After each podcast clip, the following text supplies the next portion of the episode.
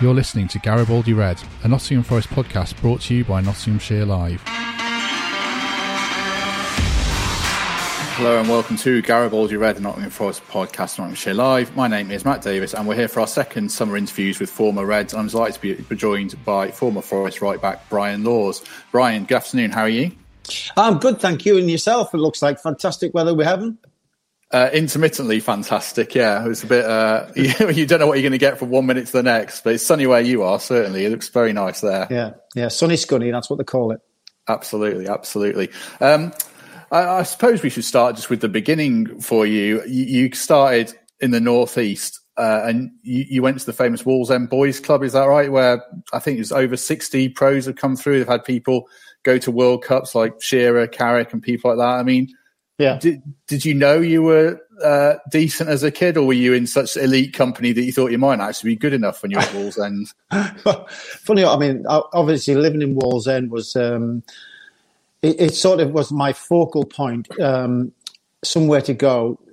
It kept me off the streets, of course, um, but I love football, and um, at a young age, and and it just seemed to attract you. It was it was it was just a an indoor five-a-side area where we were playing, and all of a sudden they just expanded into this uh, football and factory uh, of players. And when you're talking about over 60 players who've played professional football, and we're talking about at the most elite uh, part of their game as well, um, is incredible. When you because when you look at where where Wallsend Boys Club is and what it, you know and the, what attracts it, there's nothing there. So the fact that it's had a factory of footballers is incredible. And I didn't realise at the time, I have to say, it was just about me enjoying my football. It was five aside, it was 11 aside.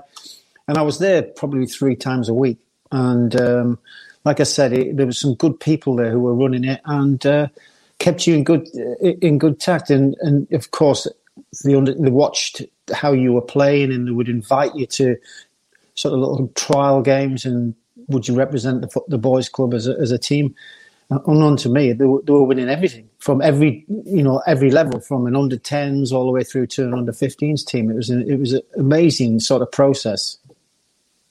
So was it football or nothing for you growing up? Did you ever have a, a plan B, or were all your eggs in this one basket?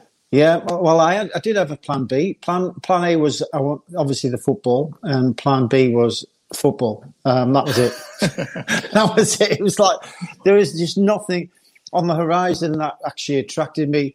Um, I was quite handy as a, you know, in terms of my um, handiwork. I was always good with tools and stuff like that. Um, so maybe, if anything, if I wasn't a footballer, would I have gone into the building trade? Probably. I, I, I would suspect I would have gone down that line how did you end up at Forest then in the late eighties? You, had been at Middlesbrough and you were establishing a, a, very good career there. Although it sounds like you had some, it was a difficult club to play for with like financial problems, and they were struggling. Yeah. I mean, how, how, did you end up in Nottingham then? Well, as you said, you know, I was playing for uh, Middlesbrough at the time, and when I first arrived at, uh, at Middlesbrough, um, you know, it was only like twelve months later the club folded, um, liquidation, gates were locked um, we, we, couldn't get any kit. Uh, all our boots and all all uh, everything was was stored away. We couldn't touch it. You couldn't get back in the ground.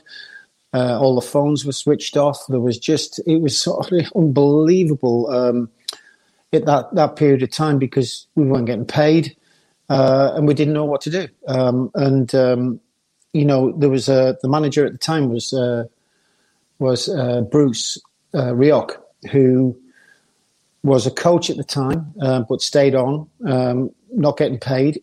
But he just tried to keep us together, and it's, it's interesting because he kept us together. And there was about twelve of us at the time.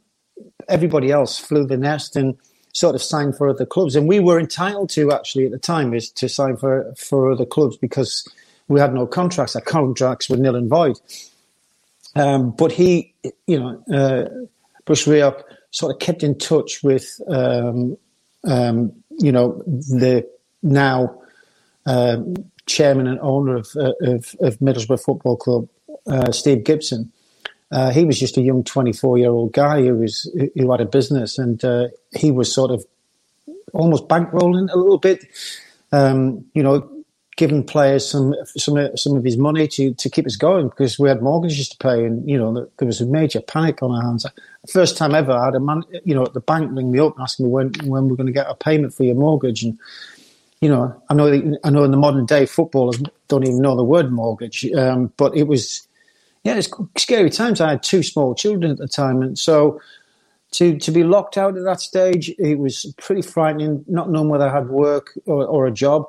Um, uh, but as I said, Bruce was was fantastic in keeping us together, and in fact, he got us training. Believe it or not, um, just to keep fit, really, until we found out exactly what was going on. But um, there was the season was uh, coming upon us, and we didn't even have a, a training pitch, let alone a, a, football pitch to play on. Um, and we ended up training in the local park. We had, like I said, we had no kit, so it, you know, it was almost take your tops off. Here's the goalposts, and it was back to you know the kids, school kids stuff. This is a this is professional footballers here, and um, you know, we're talking like Gary Pallister, who was a centre half, uh, and and Tony Mowbray, you know, uh, who's manager at Blackburn, and Colin Cooper. We had some great players, uh, Bernie Slavin, um, great goal scorer, who we had no idea what to do, and thankfully, Bruce Rioch kept us together. And then Steve Gibson come along and uh, eventually got the club running again and, and obviously reformed.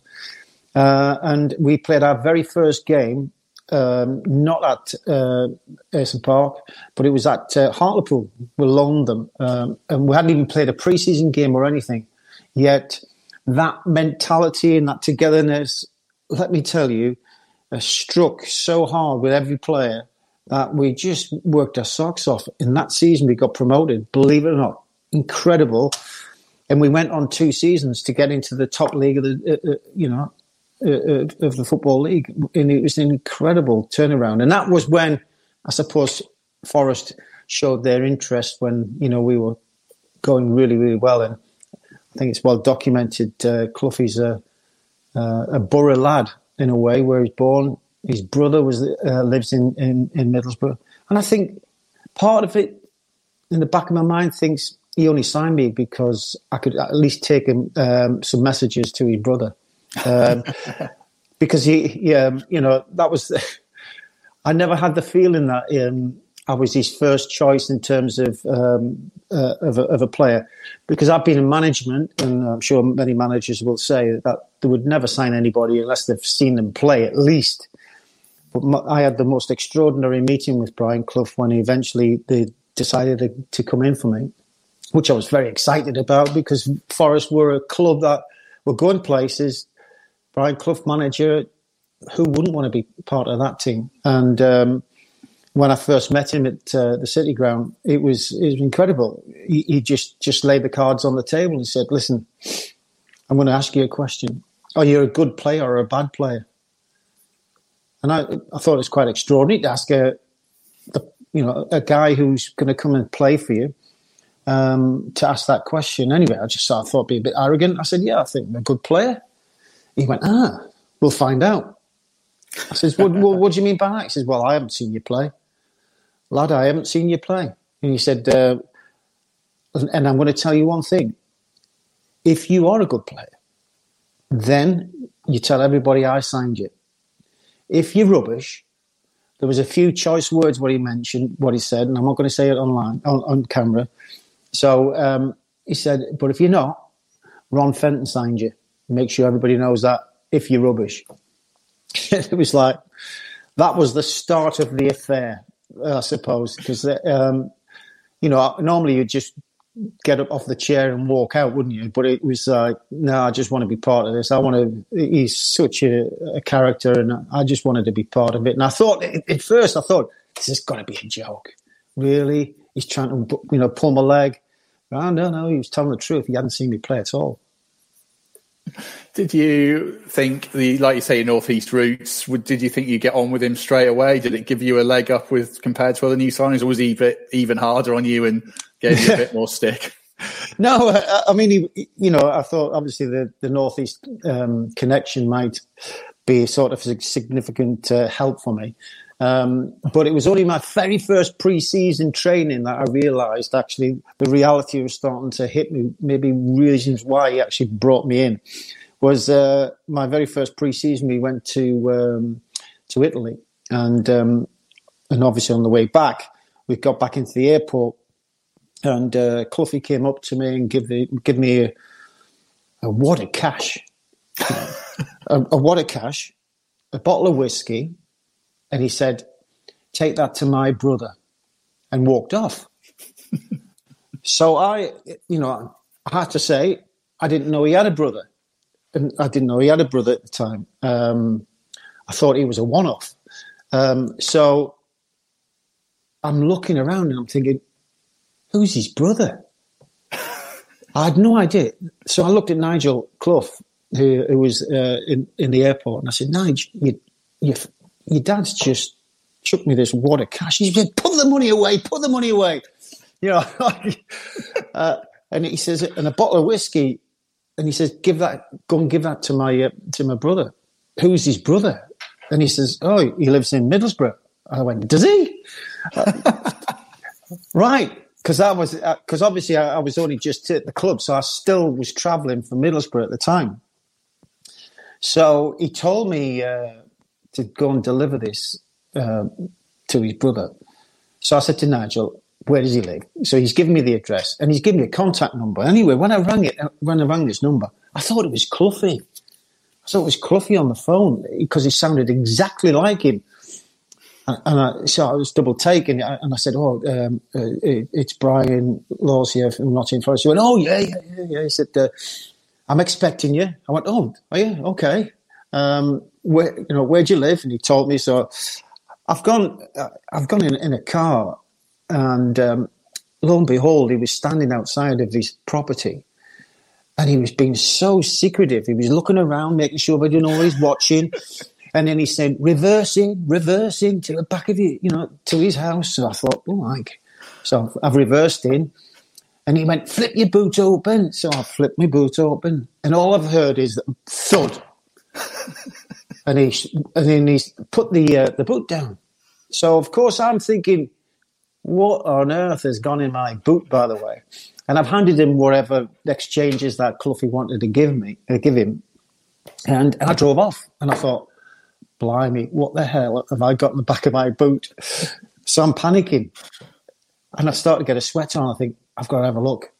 I can't just go back to Nottingham and not have a look. So anyway, I opened the boot and opened this bag. It was just full of potatoes. Actually, potatoes. So I've gone back to Nottingham on the Monday. Monday morning, I drive into the car park. Who's there waiting for me? It was Cloughie. So he's waved me over. He said, Come here. So he said, Have you got it? Have you got it? I said, Well, I've got something in my boot, Gaffer. He went, Open your boot and he's lifted the boot open and he's oh scrummaging in his bag and he's picked out a potato and he's got oh and he's smelling them, smell them, smell them. You don't get potatoes like that anymore.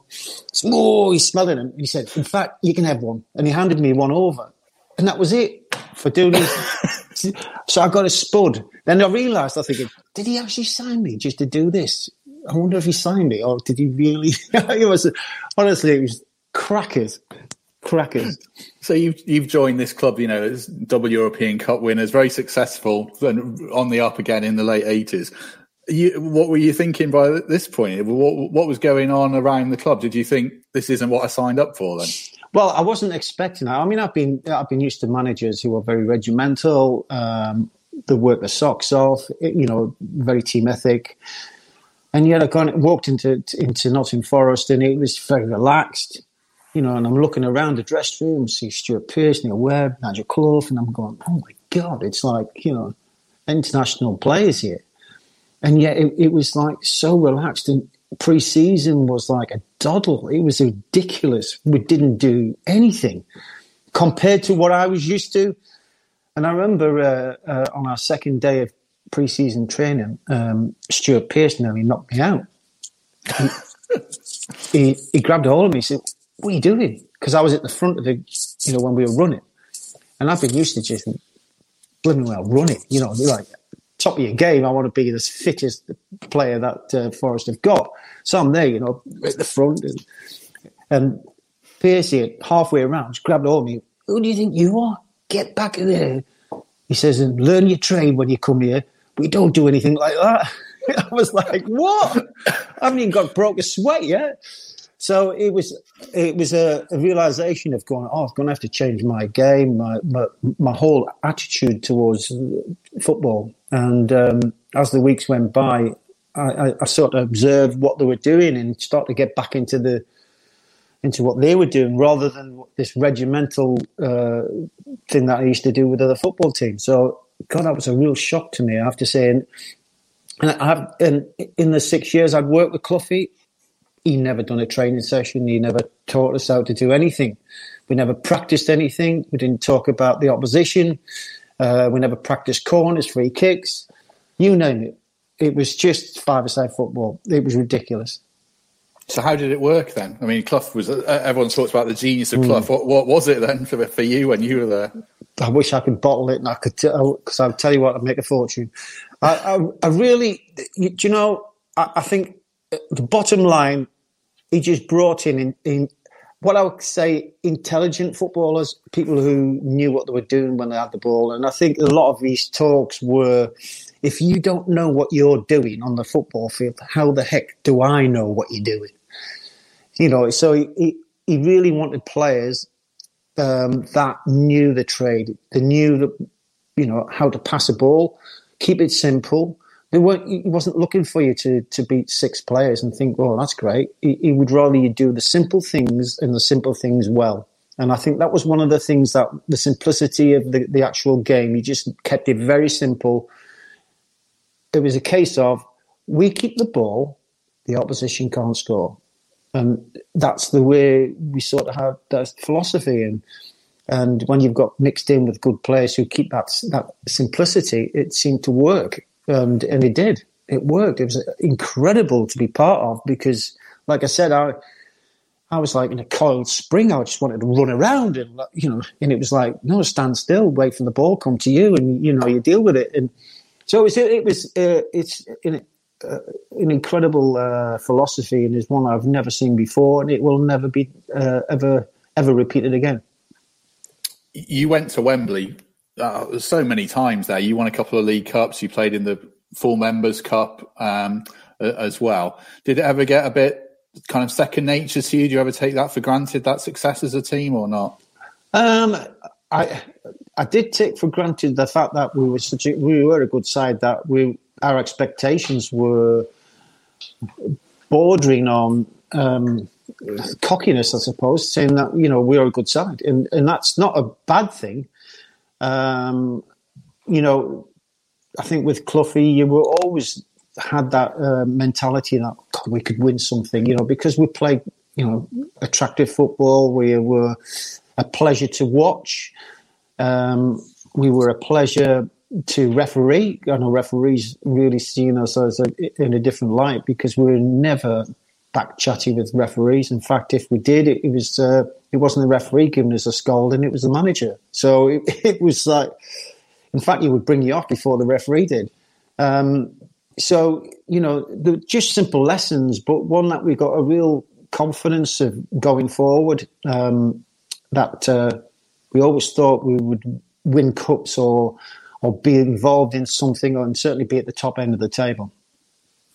You mentioned referees there. I suppose it's 30 years today since the 1991 Cup final, which you came on in. I should ask you about that, really, in terms of Roger Milford and your your memories of that. Uh, you know, you got on because Gazza did Gary Charles basically and injured himself. How, how do you look back on that game now, all these years later? Um, yeah, I mean, I, I, I, was gutted, really. I have to say. Um, that I didn't do Gary Charles before before Gascoigne did. he nicked my place. Um, um, yeah, I mean that was a, a, sore point. You know, I played in all the games leading up to it, other than the semi final because I got I got injured, uh, and you know my expectations was I was going to be playing. and uh, to be told the the night before that I wasn't playing, not by Cloughie by any chance. You know, typical, isn't it? He didn't come and tell you. Um, we trained on the on the on the sort of Friday uh, in London, and Cloughie give uh, Piercy, Stuart Pearce, our captain, a scrumpled up piece of paper when we when he got on the bus, and he said, uh, and he unravelled it like a scruffy old piece of paper he had, and he said, uh, "This is the team that's starting. This is this is with our club captain, with not the manager giving us the team." He was the club captain, and he's reading it out. He said, "This is the starting eleven, blah blah." And I'm waiting for my name, and it didn't come out. So I, so I was, I was throwing stuff at uh, Piercy. Went, "Sure up and sit down." Oh, you talking rubbish, you know? And he said, and just held this piece of paper up. That's what I was being given if you've got anything to say, go and see the gaffer. So I couldn't wait to find out. But Cloughie was nowhere to be seen. He wouldn't let me see him until the, the day of the game. And I just could not get to that point of which I wanted to have a real argument with him. It was, I didn't want to spoil the day for everybody else. I had to take it on the chin and Bayek, it was a, a, a real blow to me to miss out on the on the final. But you know, it was you know, you know, an opportunity not only for me as a footballer to play in the FA Cup final, certainly to start, uh, but it was the first opportunity for Cloughie to win it. You know, he's won everything else but the FA Cup, and so I wanted to. I actually really wanted to win that for him, uh, or be part of the team that could do it for him. Um, but it just didn't happen on the day, and of course that that the challenge on, you know, don't get me wrong, Gary Charles, you know, he's a good player, and you know, it's just that rivalry you have. You just don't really, you know, somebody's taking your place. It's the last, you know, it's the last thing you, you really want to see. But certainly didn't want him to get injured in the way uh, that he did, particularly off Gascoigne. Uh, they both got injured, and uh, and and to sort of come on uh, doesn't feel the same. And my memories of it isn't great because we lost the game. Um, so all in all, it wasn't a great uh, FA Cup final for me or for the fans. Really, it was a real disappointment. Was that kind of a watershed moment for the for the club? And Brian, do you think did, did that loss really hurt him and hurt the players going into the the next season or two when you really did decline and end up getting relegated? Yeah, I think that was the first. You know, that, that was one of the, when I look back, maybe not at the time, but when I look back now and I look back at his uh, attitude on the bench, uh, Cloughie it was this arrogance that we all had. Uh, we're expecting we, we're expecting to go there and win, and um, you know, like I said, we didn't talk about their opposition. We didn't practice anything.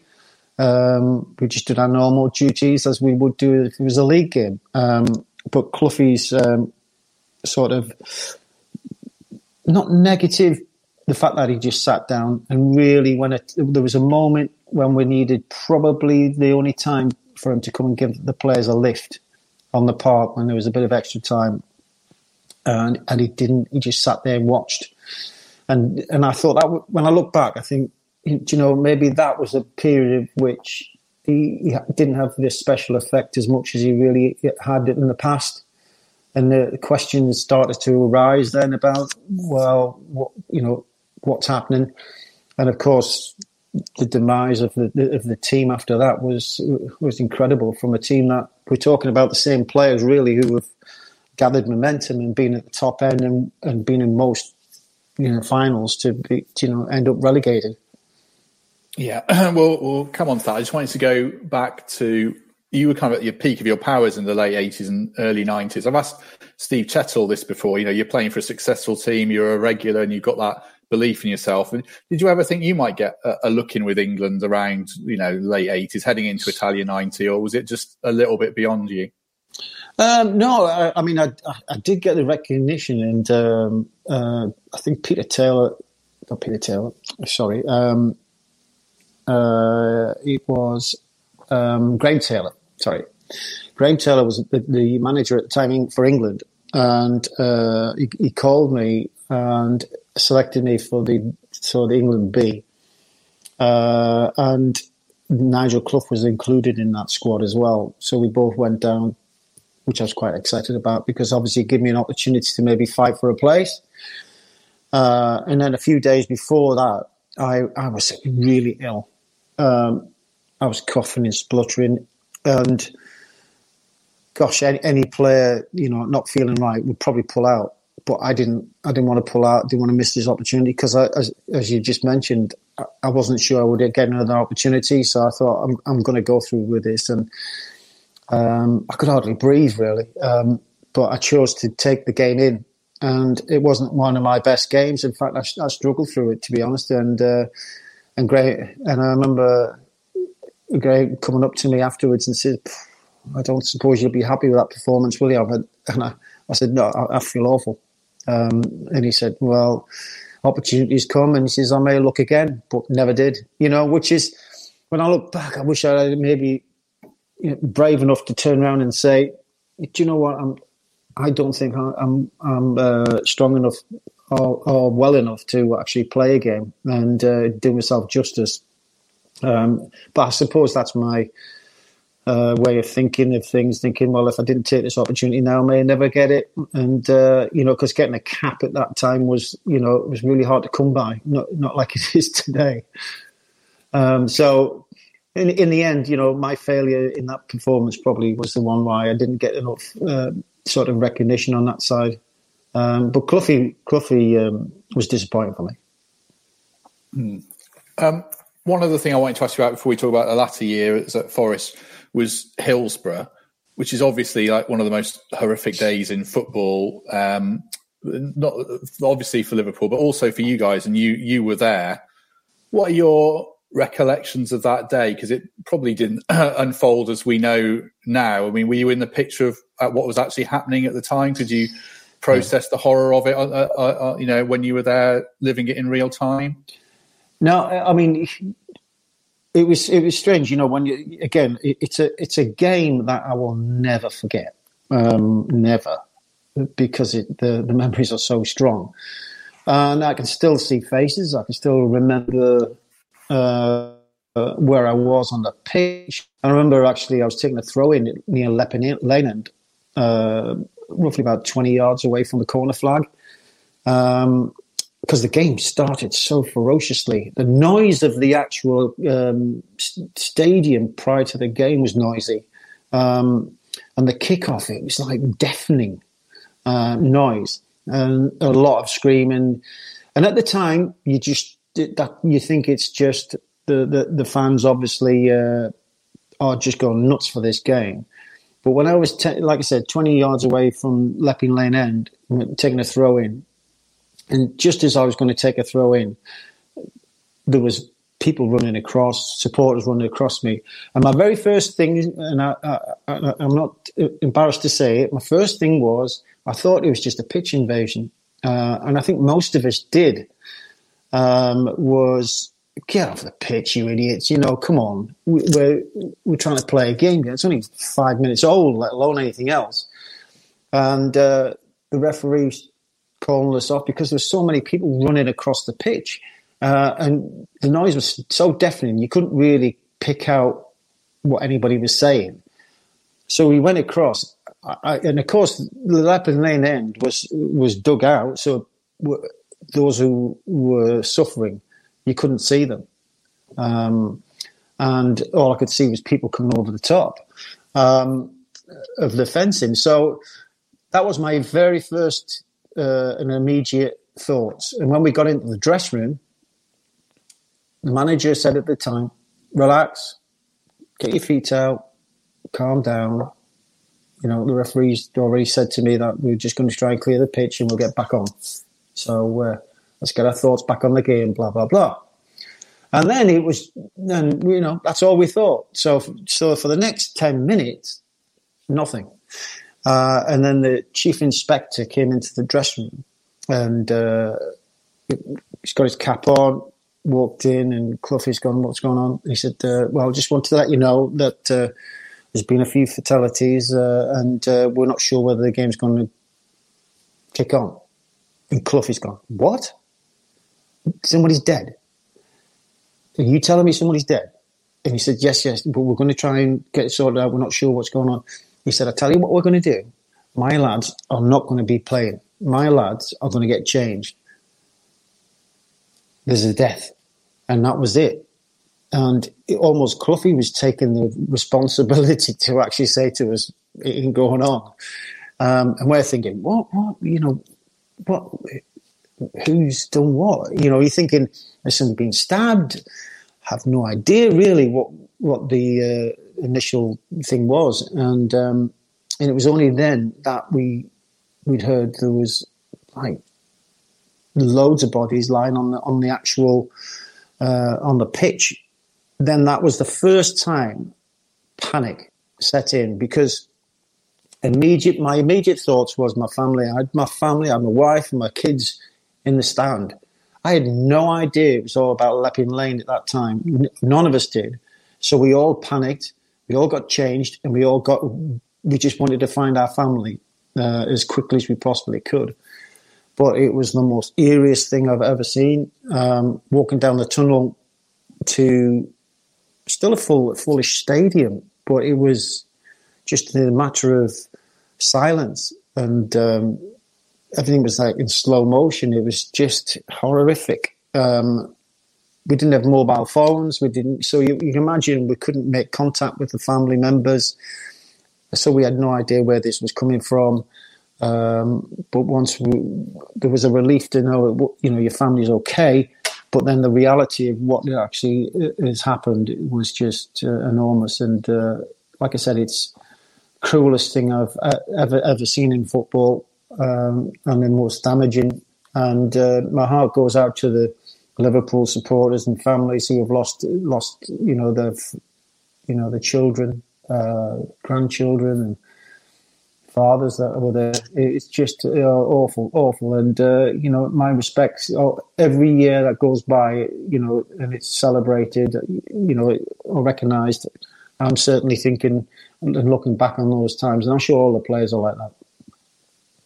yeah, I don't want to pry too deeply, but how do you deal with it as a group? I mean, there's no psychiatrists and it's a different world back then. I mean, did you have to rally together and help each other cope with it? It's because uh, you know people forget footballers are only human, you know, especially today. But what you know, at any point in time, don't they? Yeah, I mean, we, listen, we didn't have, you know, we didn't have psychologists or or that kind of support package.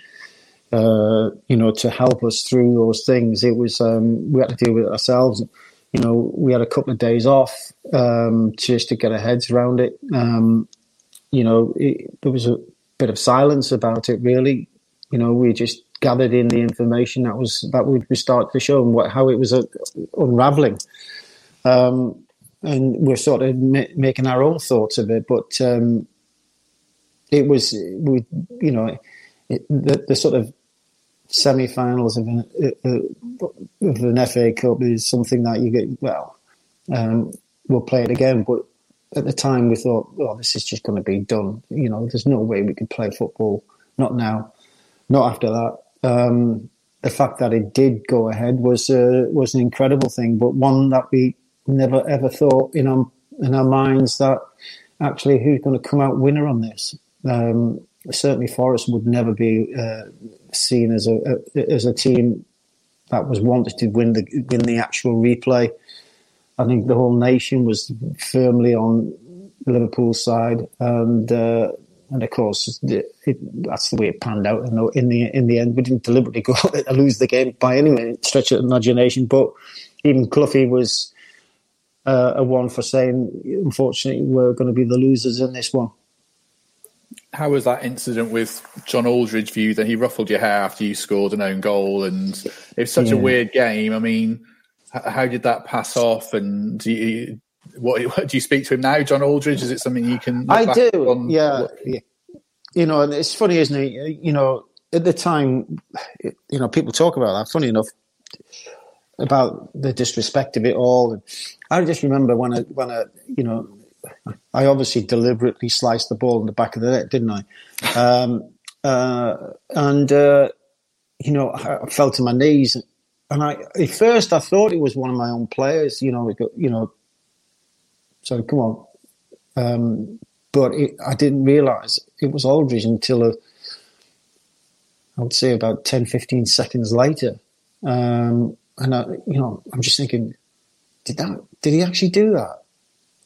And I, I remember uh, so after the game, um, Cloughie was going mental about it, and uh, you know what he was not happy about it.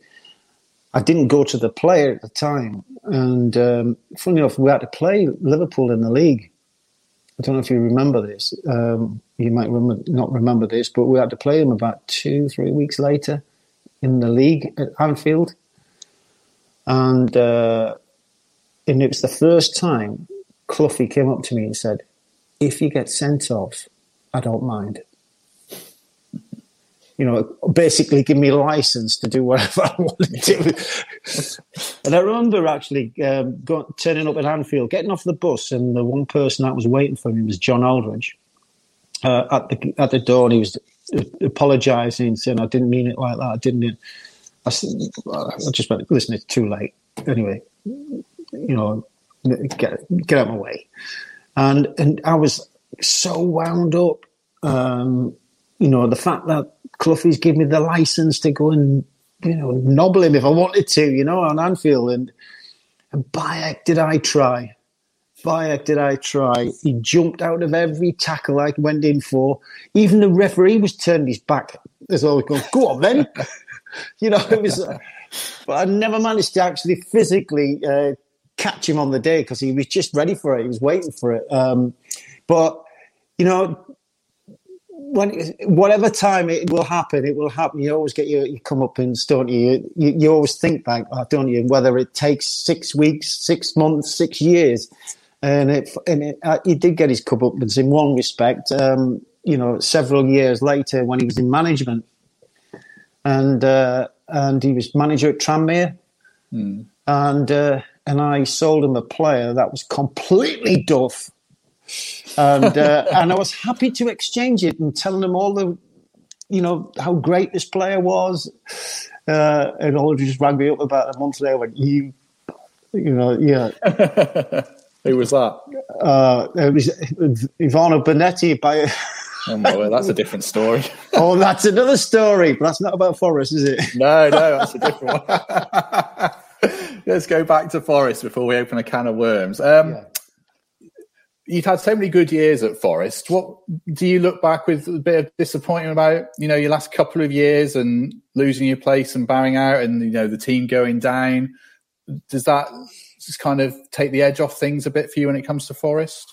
Well, when we after the relegation, um, you know, there was going to be significant change. There had to be um, because.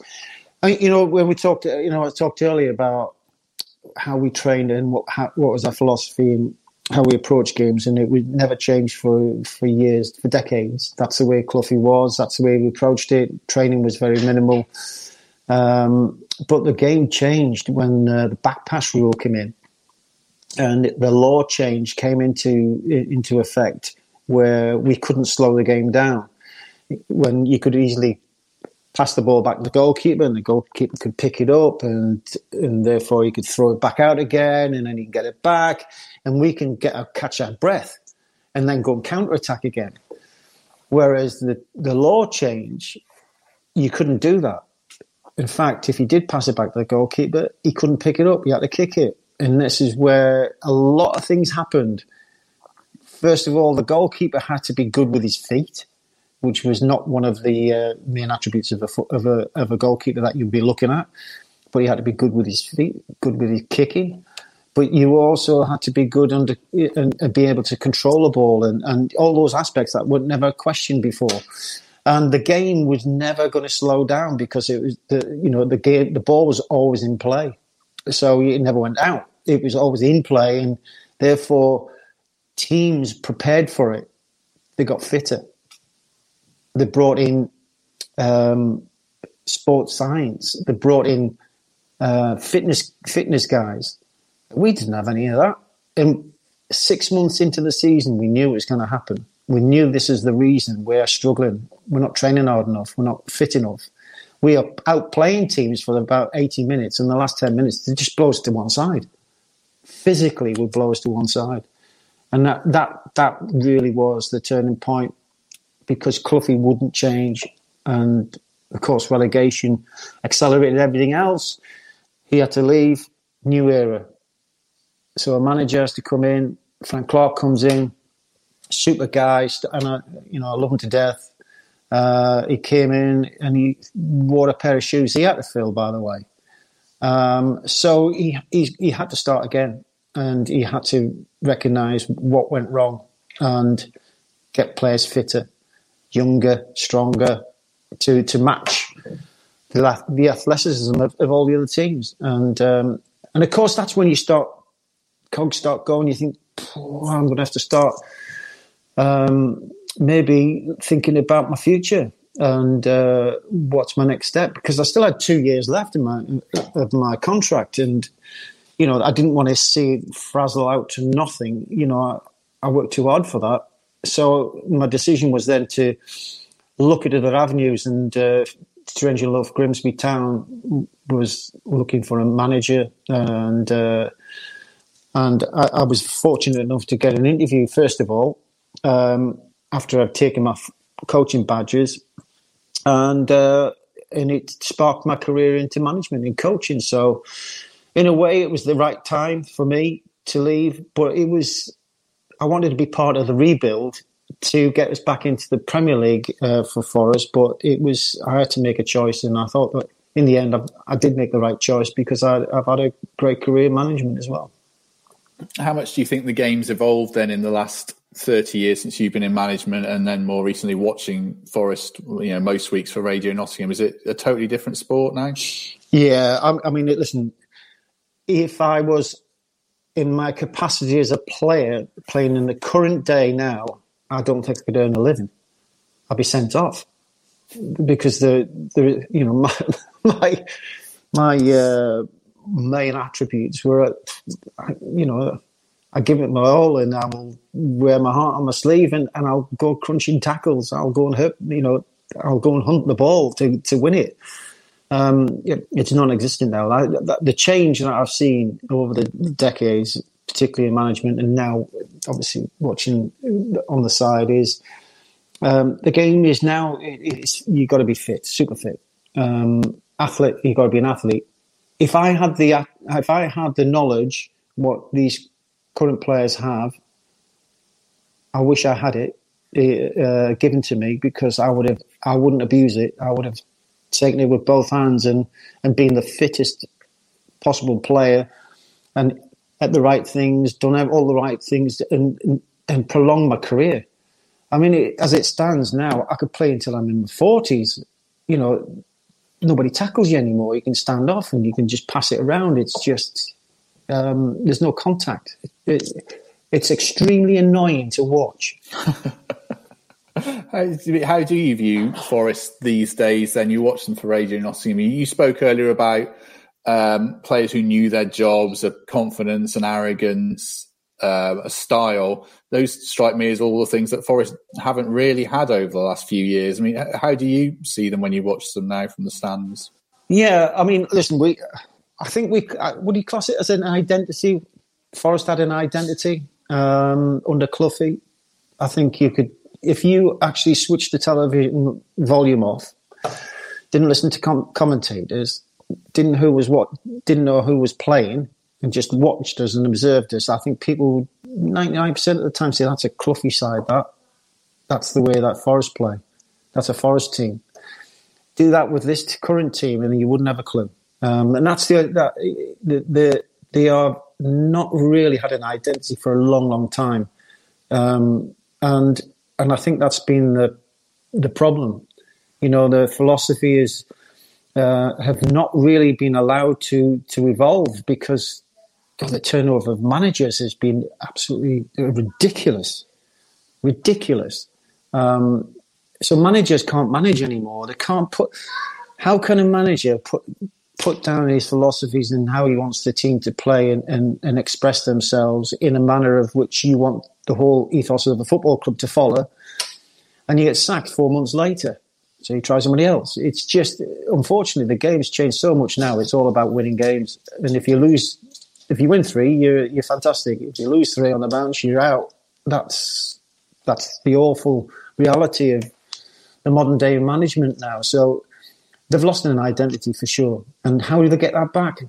Stability, trust in people who are working at the football club, giving ownership back to the manager to allow him to develop that sort of uh, philosophy. Uh, at the moment, it, I don't think any manager's had that opportunity to uh, to really, you know, empower the, the, the team to uh, to go on and, and continue this theme of the one you know. And I'm going to put an example, for instance, Swansea you know, Swansea have got an identity. I think they've they play they play a certain way. They have done for a decade or so now, and no matter what manager comes in, the ownership is the clubs, not the managers. It's the club's philosophy of how they want to play, and they attract managers to fulfil those those roles.